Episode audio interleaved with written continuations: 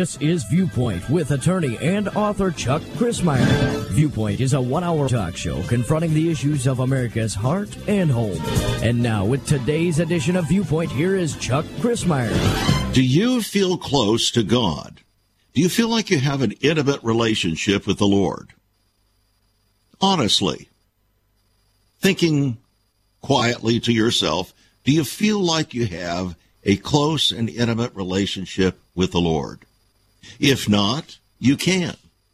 But why don't we have a close and intimate relationship with the Lord?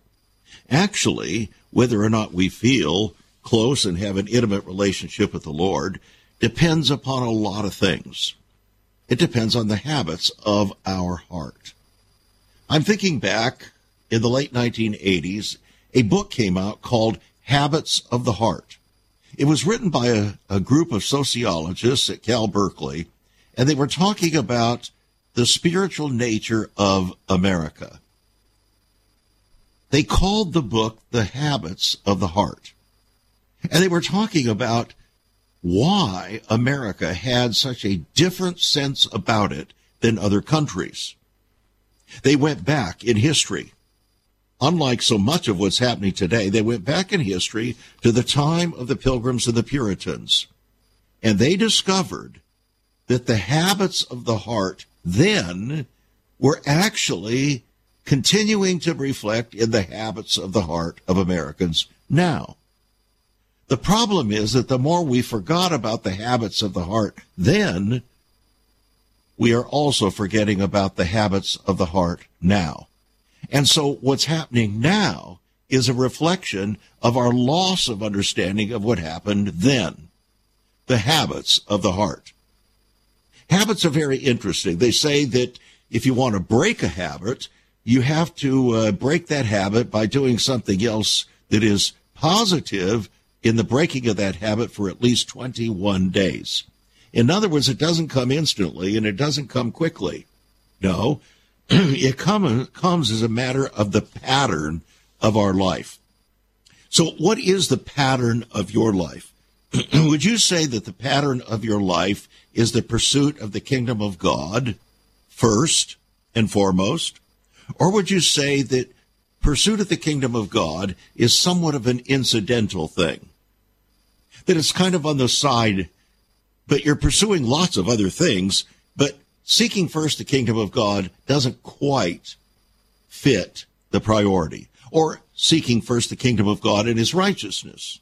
You see, it's not just seeking the kingdom of God, it's seeking his righteousness. And we know that without righteousness, well, we can't hope to please God because righteousness is the habitation of his throne. So if we want to be close to God, there has to be the component of his kingdom and his righteousness. And it has to have to do with our habits. Our relationship, our intimacy with Jesus grows in the context of our daily habits with him. So an ungodly life then begins with ungodly actions, and ungodly actions quickly become ungodly habits. So a holy life is built on intentional, holy habits. So today, here on the program, we want to talk about, well, I guess you could say holy habits. How to develop habits in our lives that bring us into closer and closer harmony and intimacy with God and with Jesus, who is God, who was God in the flesh. It has been said, if you repeatedly sow habits of the Spirit, you will continually be growing in the image of Christ. So what are you sowing? It's been said you we sow what we reap, or we reap what we sow, rather. But we also sow what we're going to reap.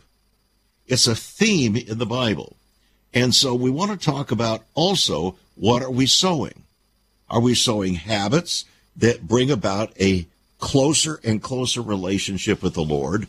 Or are the habits of our heart leading us away from the presence of a holy God and therefore being transformed by things other than the Spirit of Christ?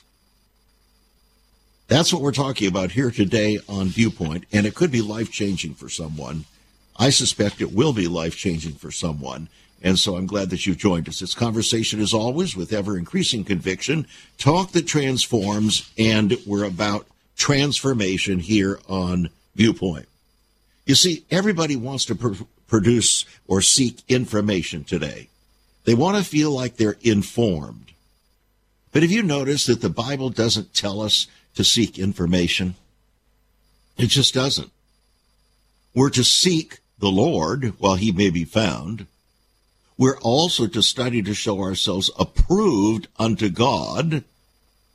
But we're not supposed to study just to get information, because information alone leads to pride and leads to self-orientation, but it doesn't lead to a heart that's hard after God.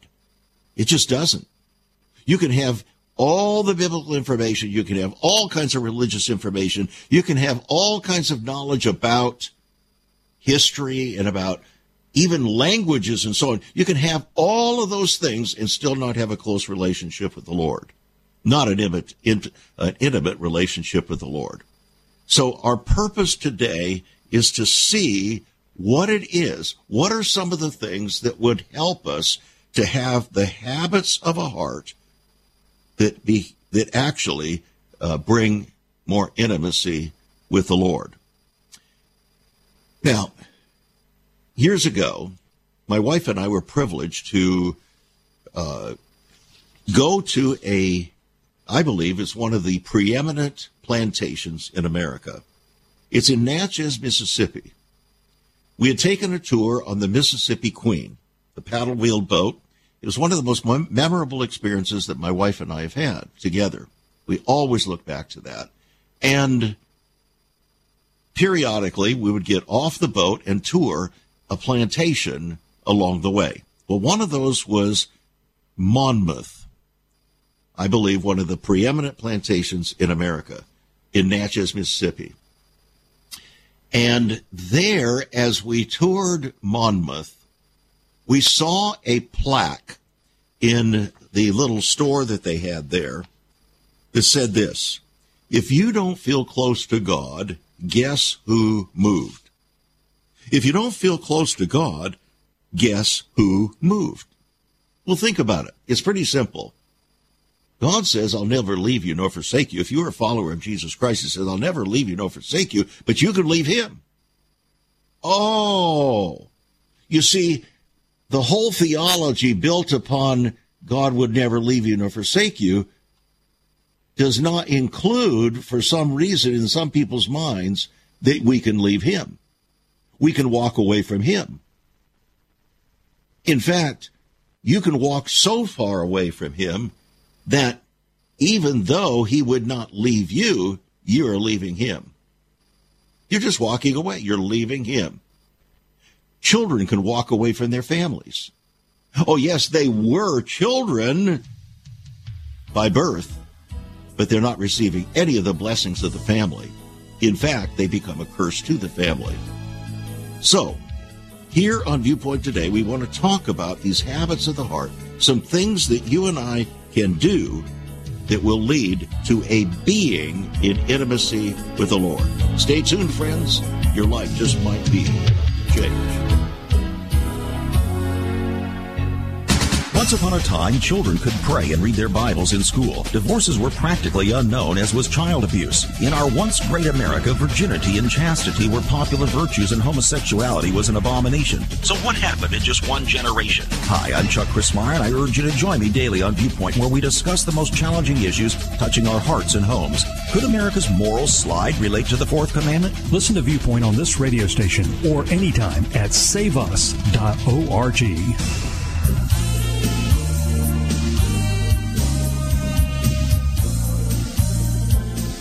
Again, I welcome you back to Viewpoint. I'm Chuck Crismeyer. This conversation is always with ever-increasing conviction, talk that transforms. And today, by the way, the word conviction is a very good word.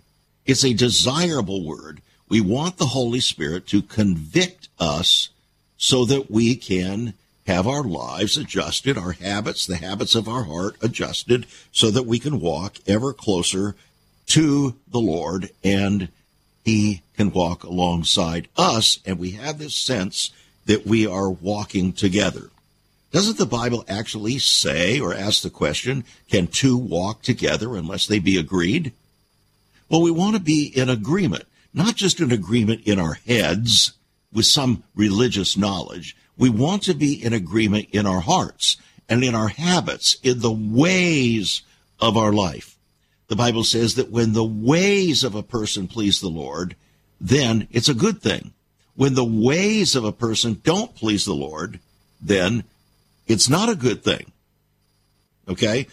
So here's one of the biggest deceptions of our time. It is a huge deception. You can say the devil himself is just lying to our culture, but he's lying to Christians too. And there's one lie that's just wreaking havoc on believers all over the world. It's the lie that God's priority is to make us happy. Have you found anywhere, the, the scriptures don't say, be ye happy, for I am happy. There's no place in the word where God says, be ye happy. Now, there are some who in the Beatitudes will retranslate the Beatitudes and say, instead of blessed are they, they'll say, happy are they. Well, it's not the same thing. It's just not the same thing. Happiness is circumstantial. If the circumstances make me happy, then I'm happy. Blessedness doesn't have to do with the circumstance. It has to do with the attitude of my heart.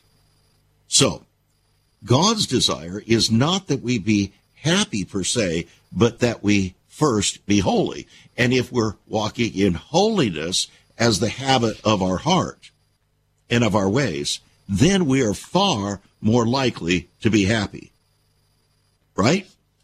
We have to understand that. If we don't understand that, then we will think that, for instance, the words of the Declaration of Independence, life, liberty, and the pursuit of happiness is what God is all about. No, that's not what God is all about. That is a secular view. Life, liberty, and the pursuit of happiness, nothing, nothing wrong with life. God created life. Nothing wrong with liberty from God's viewpoint, freedom from God's viewpoint, and nothing wrong with happiness. But if we're pursuing happiness, we will not be pursuing holiness, because happiness is circumstantial and it's all about me. It's not about God, it's about me. And that's why it is said that holiness has a cost. So, even discipleship is said to have a cost, the cost of discipleship. So a holy life is not just what about saying to no to our flesh. It's about saying yes to the things that God would have us to follow, to be. God wants us to be holy. He doesn't want us to think that we should be holy. He wants us to be holy. You say, well, how am I going to be holy when I sin? Well, God knows you sin. He does. You know how we know that? Because John, the beloved disciple, said there in First John, that if we say we have no sin, we make him a liar, and his word isn't in us. But if we confess our sin, then he's faithful and just to forgive our sin and to cleanse us from all unrighteousness. And that'll get us to another aspect or habit of the heart. But for now, you see, sin itself is an intimacy killer. Now, we don't even have to think of it in terms of our relationship with the Lord. If you're married, think about what happens if you do something or say something that is uh, ugly, mean, cheap, or stupid, so to speak, with regard to your spouse. Is that doing anything to increase the intimacy of your relationship? No. Actually, it's just the opposite, isn't it? So we cannot sin against another person without destroying or interfering with our relationship there. The same is true with God, even the more so, because he is sinless. Sin is basically an act of defiance against a holy God. It's an intimacy killer. But holiness is an intimacy grower. When you begin to live a holy life, your desire to have holy habits is going to grow. Now, you may think it's just the opposite. You may think, well, I can't do that. That's just not me. Well, then you don't have and don't even desire to have intimacy with the Lord. That's a problem.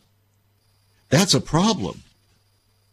We used to sing a song years ago called, My Desire is to Be Like Jesus. My desire is to be like him. His spirit fill me, his love o'erwhelm me, in deed and truth, in deed and truth, to be like him. Is that your desire? It should be. It should be all of our desires if we profess to be followers of Jesus Christ. Because you can't follow, if, if you're following him afar off, then you're not going to have an intimate relationship with him. If you say you're a Christian or a Christ one, but you're not with him, then you're not going to experience the intimacy that he desires. You remember the words of Scripture when it says, Jesus chose twelve to be with him. To be with him. Jesus didn't have a do-it-to-you ministry, like so much ministry today. He had a do-it-with-you ministry. In fact, the very heart of his ministry was withness. He broke bread with his disciples.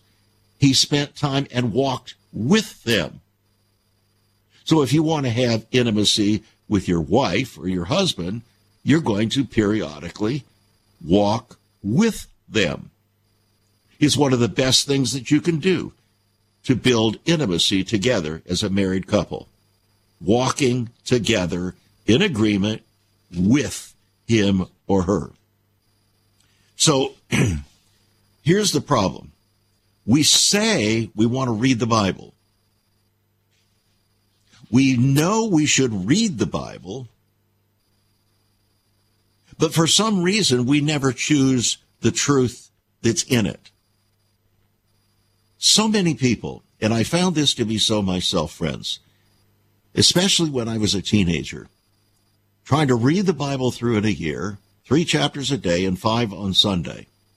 The problem was that by the time I got to chapter three, I was about sleeping, and on Sundays, by the time I got to chapter two or three, I was very close to sleep. Why? Because I wasn't seeking what God wanted me to be and to do. I was just seeking to read the Bible. That's why the Bible doesn't tell us to read it. It tells us to study it. It tells us to meditate on it, but it doesn't tell us to read it. Isn't that interesting? So a lot of people can read something, and it just goes right over the top of their head.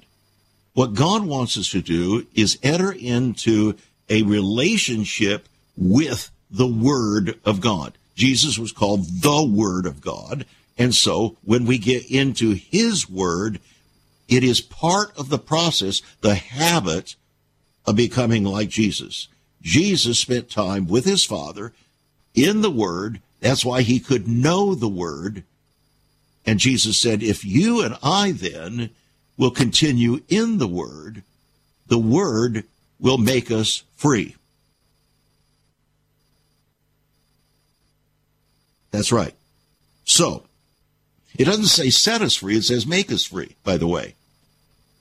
Now, you may have a translation that says set us free, but no, it's make us free, because it's a continuing process, and that's why we have to have a habit of building the Word of God into our lives every single day. We have to choose it and do it. Now, that's the most important thing of all. And I have to tell you, going back in my own life, back to about the age of uh, thirty, in the midst of law school and in the midst of working full-time, our marriage relationship was strained because I was so unbelievably busy, and my wife uh, was also going through college at the same time, and there was just very little time for us together. And so one day my wife came to me and she says, Chuck, I don't have any more feelings for you, and it scares me. What she was really saying is, I don't hate you, She wasn't saying she wanted a divorce. She was saying, I just don't have this sense of intimacy and true, genuine fellowship with you that I yearn for. Now, you might have that very same feeling with the Lord. In fact, you might have it with your wife or sp- or, or husband. And that's, by the way, one of the reasons why we wrote the book, Lasting Love. Lasting Love, uh, Seven Secrets for Marital Success. And we wrote that in celebration of our fiftieth wedding anniversary, fifty years after the first seven years when my wife came to me and said, Chuck, I don't have any more feelings for you. So you see, the habits of the heart are the things that prepare us for fulfillment and joy in the Lord. The Apostle Paul said that the kingdom of God is not in meat and drink, but in righteousness, joy, and peace. Righteousness, joy, and peace. So if we want that joy and peace, we have to walk in the righteousness, and we have to have these habits that bring us into closer and closer relationship with the Lord. Now, let's suppose that you don't are not in that position. Let's suppose that, and it, very likely it's it's the case, because very few professing Christians are really walking in intimacy with the Lord. Oh, they're going to church. That doesn't that doesn't mean you're walking in intimacy with the Lord. You might just be walking in more intimacy with yourself, given some of the worship stuff that's going on today that's all about me and my feelings rather than about God. Think about that. So what do we do? What do we do if we don't feel close to God? What if we don't feel that intimacy that we desire that other people talk about? Well, it's very simple. You come home. You come home.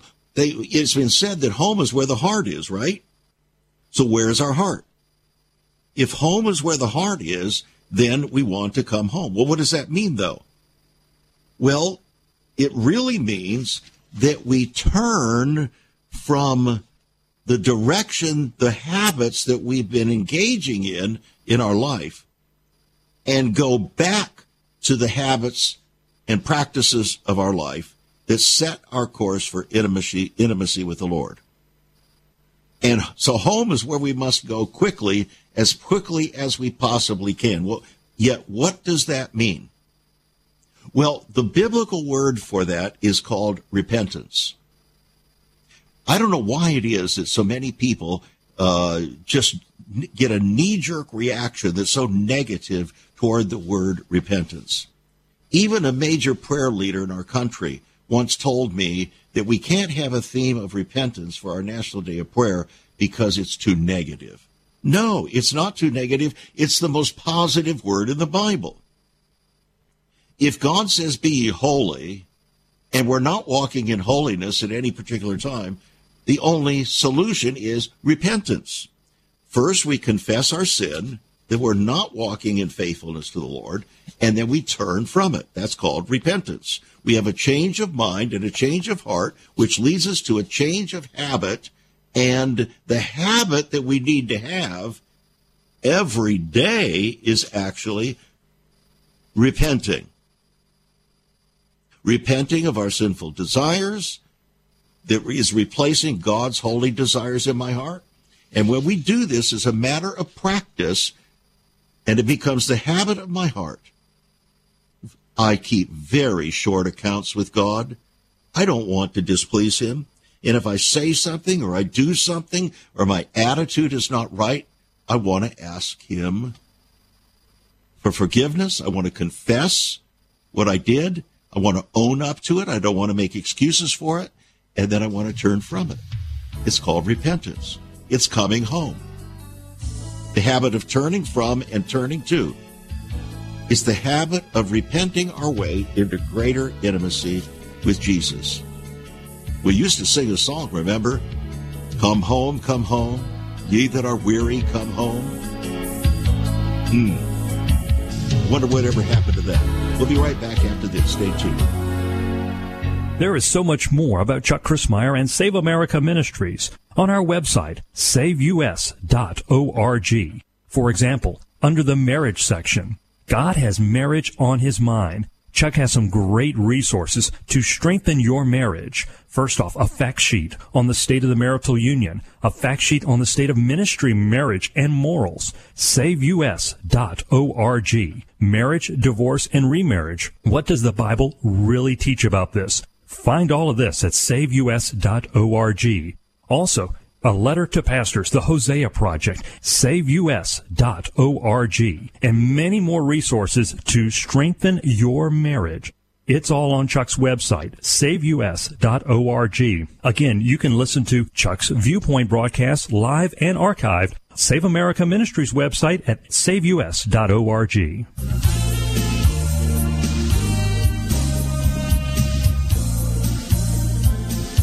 Welcome back to Viewpoint. I'm Chuck Crismeyer. Today, we're talking about how to develop habits of the heart that lead us to a closer intimacy with the Lord. I'm sure that's what you desire. If you didn't desire that, you probably wouldn't be listening to this program anyway, would you? Now, even when we talk about other issues of our time, whether we talk about prophecy, whether we talk about uh, other kinds of issues, ultimately, bottom line, what we're really talking about is getting our lives in order, prepared to be with the Lord. Ultimately, at the end of time, Jesus is going to conduct, there's going to be a wedding. It's called the Wedding Supper of the Lamb.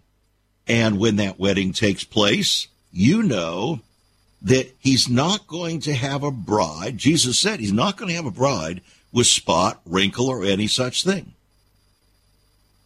Right? So, in other words, we have to have the constant attitude of repenting. But then, we need to do some other things, another kind of talking with God that is just conversation. You and me. We call it prayer. That's the biblical word for it, but it really means talking with God. And we can't live fruitfully if we also don't live prayerfully. So it's been said that praying is not playing. And the Christian who is not praying is actually playing. In other words, we're pretending. Now let me give you an illustration. It's not this hard, it's not that hard to understand. The Bible says to pray without ceasing. Now, that may be very intimidating at first. I understand that. And part of it is because we don't understand what that means. We get this idea that it's like what we do when we pray. And uh, what do we do when we pray? Well, we have these big, long prayers. And we, you know, when you talk with your spouse or a friend, do you necessarily just keep on talking and talking and talking and talking? Are you just necessarily asking and asking and asking and asking for something? No. You're talking out of relationship. The things that you care about, the things that together you care about, the things that you're concerned about, the things that you're joyful about.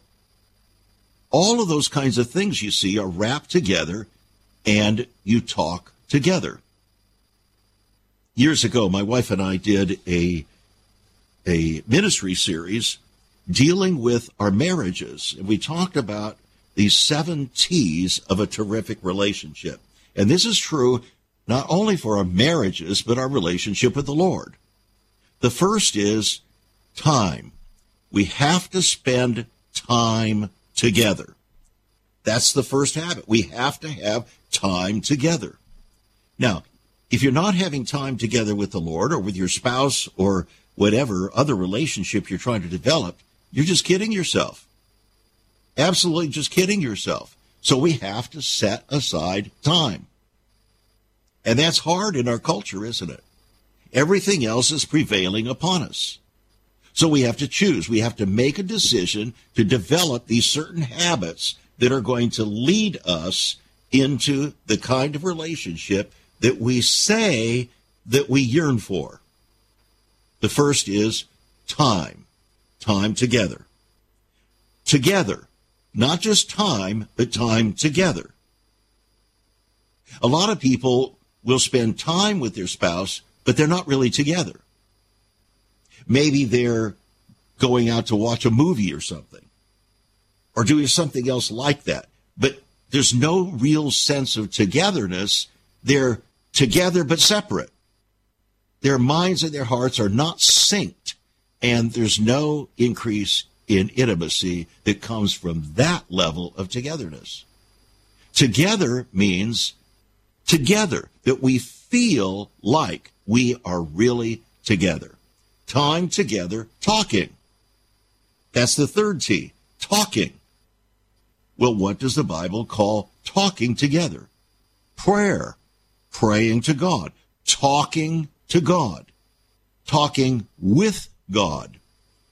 You know, to be real honest with you, and I've shared this many times here on, on Viewpoint, oftentimes the most important prayers that I pray are very simple, maybe just a few words or a sentence. I'll never forget an instance when I was driving to a pastor's prayer breakfast, uh, uh, prayer gathering, and uh, I was driving across the James River, America's birth river, and I asked the Lord this simple question: why is it that we have no revival after all these years of praying and begging for it, not only across our country, but also in Richmond, Virginia, the birth city of the nation? And he answered me immediately. He said, my pastors are not preaching righteousness. I, I kid you not, that's what he, he said to me.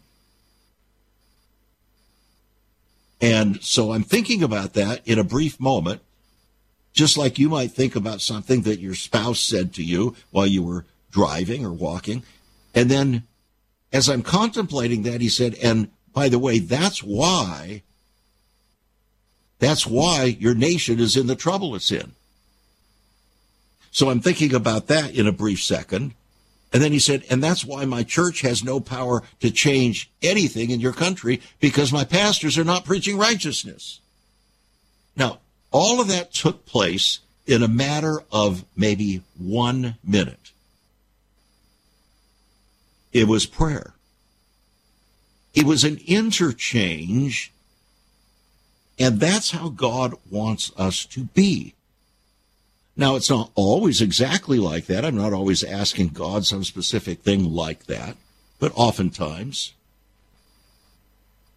Sometimes he just wants us to be, to listen, to talk. Time together, talking. And thinking, thinking together. We do that in prayer and thanking. Mm-hmm. All of those things, you see, are part of the intimacy of relationship and the habits of our heart. So we've got to pray. We've got to pray continually, and quite frankly, it's all through the day. It might be little one-minute prayers. It might be thirty-second prayers. It must might be, thank you, Lord. I'm so grateful. I'm so thankful. Whatever.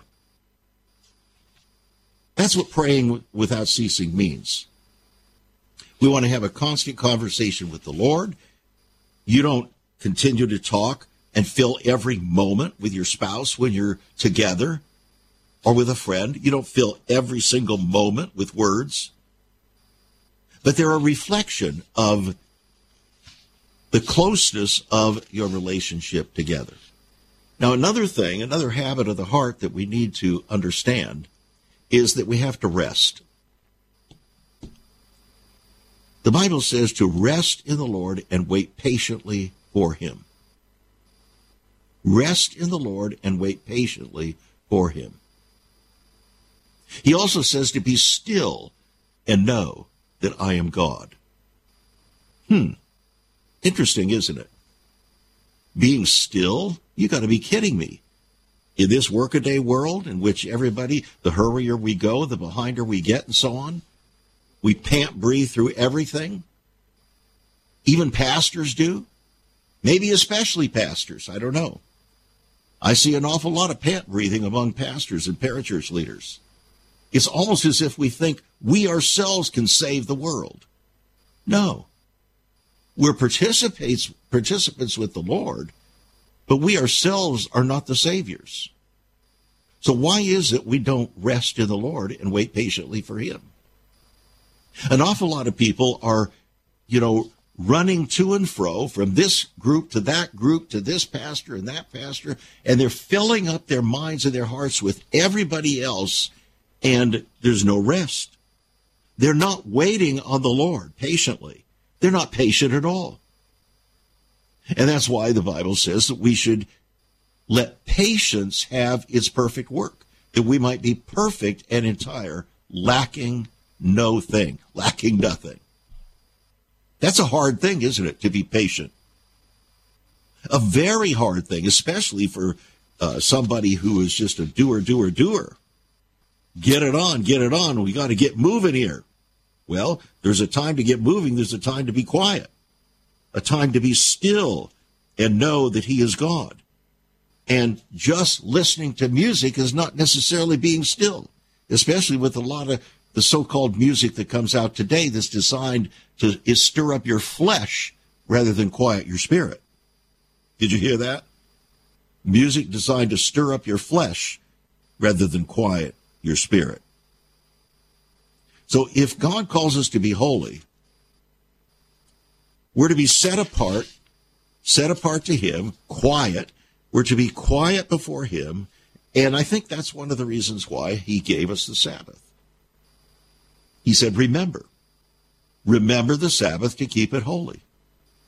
He didn't say to keep any other day holy in particular, although he wants us to live holy every day of the week. But there's a reason he set aside one day out of seven.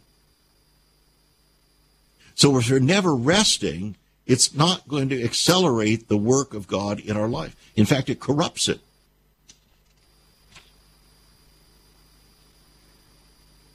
Be still. Set aside that day. God himself set it aside. The Bible says in Genesis chapter two that he sanctified or set aside the seventh day. Some people are always asking, well, what is the Sabbath? Well, there is only one Sabbath. The Bible, God never changed the Sabbath. There's only one Sabbath. That's the seventh day. So you, you can read the word yourself. It's pretty clear. And it's a day for us to delight ourselves in the Lord. Not to delight ourselves in ourselves in particular, but to delight, delight ourselves in the Lord and in relationships that we have here on this planet. So, are you resting? Rest in the Lord and wait patiently for him. It's a habit of the heart. We'll be right back. Stay tuned. We're discipling your destiny right here on Viewpoint today. Have you ever considered what the early church was like? Many people are developing a heart longing for greater fulfillment in our practices as Christians. A recent study showed fifty-three thousand people a week are leaving the back door of America's churches in frustration. What is going on? Why has there not been even a one percent gain among followers of Christ in the last twenty-five years? Could it be that God is seeking to restore first century Christianity for the twenty-first century? Jesus said, I'll build my church. Is Christ by his Spirit stirring to prepare the church for the twenty-first century? The early church prayed together and broke bread from house to house. They were family, and it was said by all who observed, behold how they loved one another. Incredible. But the same can be found right now. Go to save us dot org and click Sell Church. We can revive first century Christianity for the twenty-first century. It's about people, not programs. It's about a body, not a building. That's save us dot org. Click Sell Church.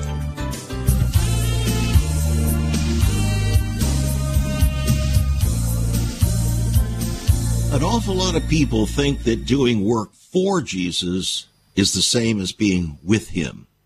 It's not true.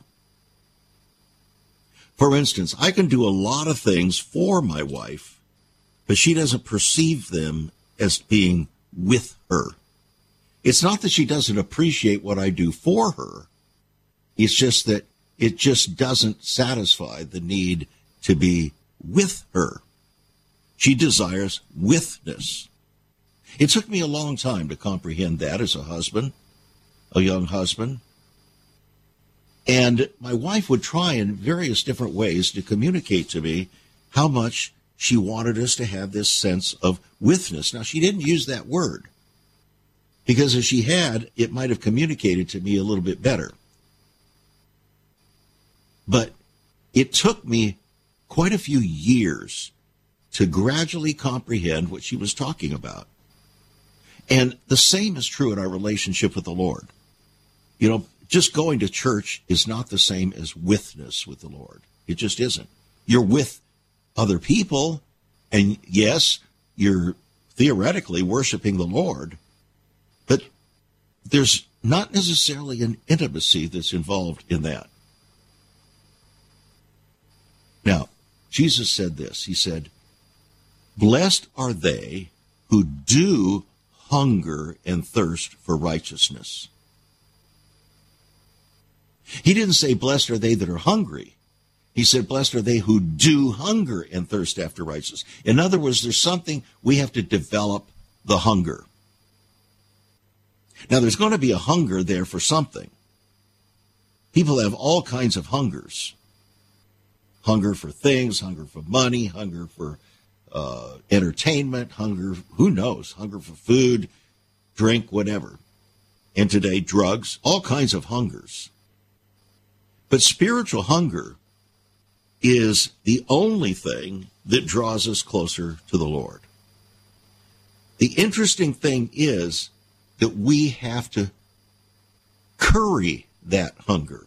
We have to develop that hunger. There is a latent hunger, but we have to develop it, and it has to be one of the habits of our hearts. Why isn't it? The reason it isn't is because we just don't, haven't really quite grasped the idea that it's about the Lord and it's about his kingdom. That's what our whole life is supposed to be about. It's not an incidental thing. It's supposed to be the thing, the principal thing, to love God and enjoy him forever. But a lot of people fall in love with working for Jesus rather than being with Jesus. So the very things that seem to be good become a replacement for God himself. So, as one person writes, where do you spend your time? Where do you spend your time? Where do you spend your money? What is the emphasis of your life? Are you really seeking first the kingdom of God? What you eat consistently will be what you crave consistently. And Noah Heron, who wrote the book Holy Habits, says this is one of the hardest habits that we have to deal with. Why is that? Because our culture screams at us something otherwise. One seeks the kingdom of me. The other seeks the kingdom of God. Why do you think we have selfies? What do you think that's all about? We live in a selfie world. It's all about self. It's all about me.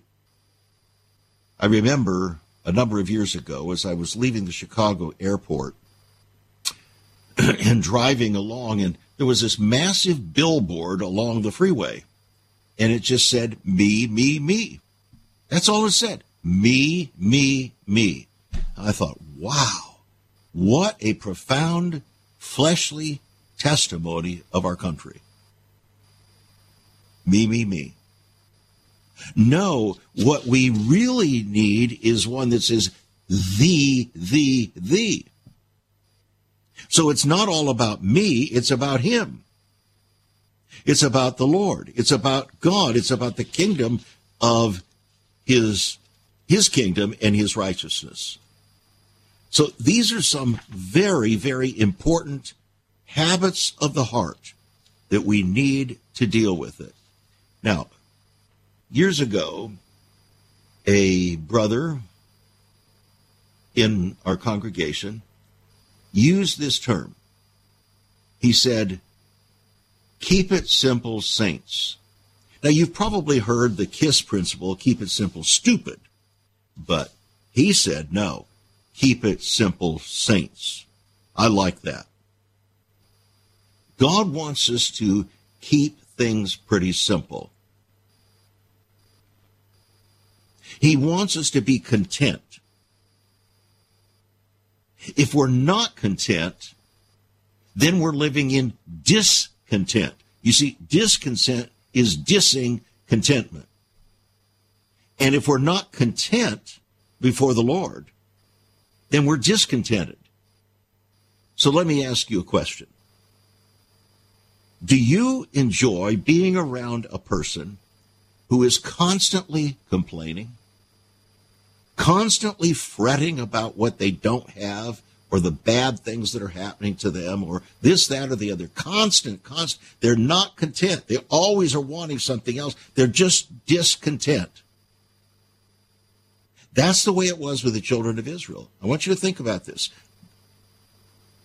When the children of Israel were taken by God's mighty hand out of Egypt, the spirit of bondage there, he wanted them to walk in the freedom of his spirit. He wanted them to trust him, very simply, take him at his word. He provided for them manna.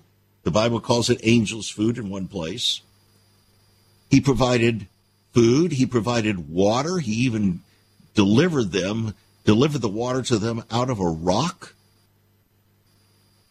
He did so many things for them. He entered into a marriage covenant with them at Mount Sinai. He said, if you'll do these things, then I will do this. You can read that in Deuteronomy chapter twenty-eight. They're called the blessings and the cursings. The problem is they refuse to walk in contentment. You know why they refuse to walk in contentment? Because they didn't really believe God. They didn't really trust him. They didn't. And because of that, over time, during the forty years that they were walking through the wilderness, they were being tested. Let me ask you a question. Would it, would it be right to think, for you to consider that you're being tested? Do you know that we're all being tested? Jesus was tested forty days and forty nights, right after his baptism. The children of Israel were tested for forty years. Over and over again, we find the number forty being the number of testing in the Bible. Now, I don't know how old you are, but I can tell you that I've gone through tests for forty years at least, more than that. I'm still going through tests. If you don't go through tests, you're not going to have a testimony. So the question is, do I trust God? You see, trust has to be a habit of my heart.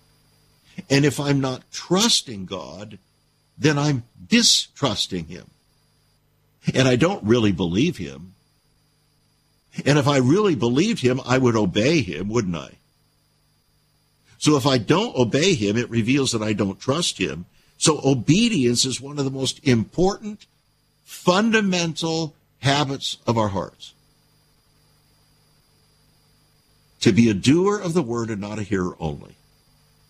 Because if I'm, if I'm just a hearer of the word and say I believe, but I don't do or respond to the word, then I'm deceiving my own self. That's what Jesus' brother James said. I'm deceiving my own self. We don't want to walk in self-deception. We want to be a doer of the word. And guess what? There were two men out of six hundred thousand men that God took out of Egypt, men twenty years of age and over that God took out of Egypt, but only two of them got to the promised land.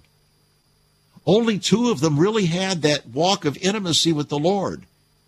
The Bible says they had another spirit about them. Question, do you have that other spirit? Do I have that other spirit? See, we need to ask ourselves rhetorical questions like this. We just do. That's why the how the Bible is supposed to be read. We ask ourselves rhetorical questions. When you read through the Psalms, you find that David went through all kinds of testing and trials. And then he would resolve those testing and trials and say, but I will, I will trust the Lord. I will obey the Lord. I will meditate and delight in his commandments. I will. Notice that? So David had a habit of always resolving life's tests by trusting God. When we do that, it's amazing what happens in our relationship with him. And all of that was put so simply, friends, in that simple song that we used to sing. I don't know why people don't sing it anymore. Maybe it's because the word obey has fallen on such hard times in our country. It's become the most hated word in the church, according to many pastors that have joined me here right on this program to admit that. But here's the song. When we walk with the Lord, notice, walk with the Lord in the light of his word. What a glory he sheds on our way. When we do his good will, he abides with us still. Notice that's the intimacy. We're walking together. He abides with us still, and with all who will trust and obey. So we trust and obey, for there's no other way to be happy in Jesus, but to trust and obey. Keep it simple, saints. Keep it simple, saints. Holy habits, habits of the heart. It's the habits of the heart that define whether a person is truly walking with the Lord in the light of his word, and to those people he sheds a glory on their way. One of the things as we wrap up here today that I would really want to encourage us all with, and God had to work on me triple time about twenty-five years ago over the issue of gratitude. Gratitude. The attitude of gratitude. If we're not grateful, we're not thankful. The Bible says in everything give thanks, because this is the will of God concerning us. When you walk with a person who is grateful, doesn't it warm your heart?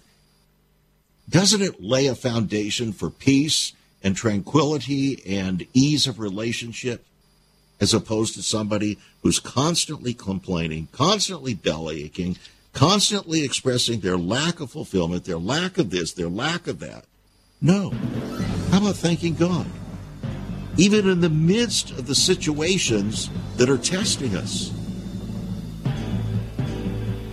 be grateful.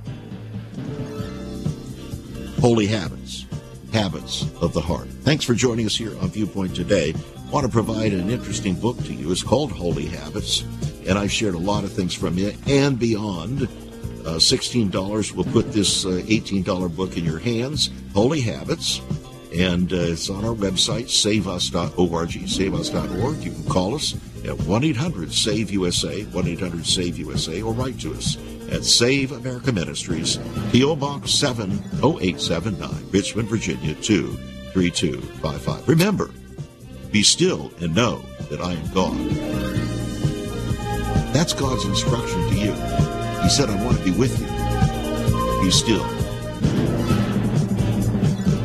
You've been listening to Viewpoint with Chuck Crismeyer. Viewpoint is supported by the faithful gifts of our listeners. Let me urge you to become a partner with Chuck as a voice to the church declaring vision for the nation. Join us again next time on Viewpoint as we confront the issues of America's heart and home.